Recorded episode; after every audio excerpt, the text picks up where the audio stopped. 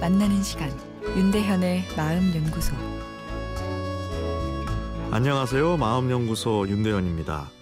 어, 오늘은 이별을 어떻게 받아들여야 하는가에 대해 물어온 청취자의 사연 소개하겠습니다. 23살 여대생으로 평소에 라디오를 들으며 위로받고 어, 도움을 정말 많이 얻었습니다. 요즘 한 가지 고민이 있는데요. 얼마 전에 사랑하는 남자친구랑 헤어졌습니다.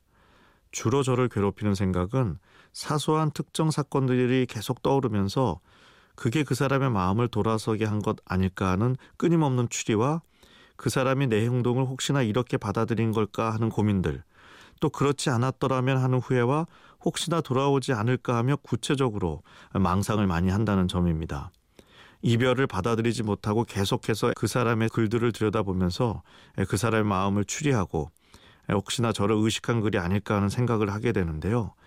얼른 이런 복잡한 생각에서 벗어나고 싶습니다. 오늘 사연 주신 분은 배려도 깊고 나와 타인에 대한 심리적인 문제에 대해 관심이 큰 분이라 느껴집니다. 사람에 따라서 심리적 마음 상태에 대한 관심이 다 다릅니다. 마음에 대해 전혀 관심이 없는 분들이 있는가 하면 심리나 정신의학 전공이 아닌데도 이런 쪽 책을 즐겨 읽는 분들도 있습니다. 심리에 대한 관심이 많다는 것은 세상을 좀 더 깊게 느낄 수 있는 장점이 될 수 있습니다. 하지만 이런 관심이 부정적인 쪽으로 흐르면 오히려 나를 힘들게 할 수 있습니다. 사연을 보내신 청취자처럼 헤어짐에 대해 지나치게 부정적인 분석을 하는 것은 좋지 않습니다. 내가 어떤 잘못을 했기에 이별이 일어난 것인가 하는 심리적 요인에 대한 원인 분석을 안 할 수는 없지만 여기에 너무 치중하게 되면 내 과거 기억과 맞물린 감정 자체가 부정적으로 되어버릴 수 있습니다. 내 모든 기억이 나에게 괴로운 과거사가 되는 것이죠.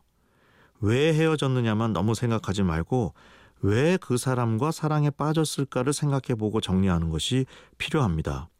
사실 우리가 누군가를 좋아한다는 것은 그 사람 전체를 좋아하는 경우가 아닌 경우가 대부분이죠. 그 사람이 가진 어떤 매력을 내가 좋아하다 보니 그 사람 전체를 좋아하는 감정이 생기는 것이죠. 그래서 내가 어떤 매력을 좋아하는지를 알게 되는 것이 연애의 중요한 수학 중의 하나입니다.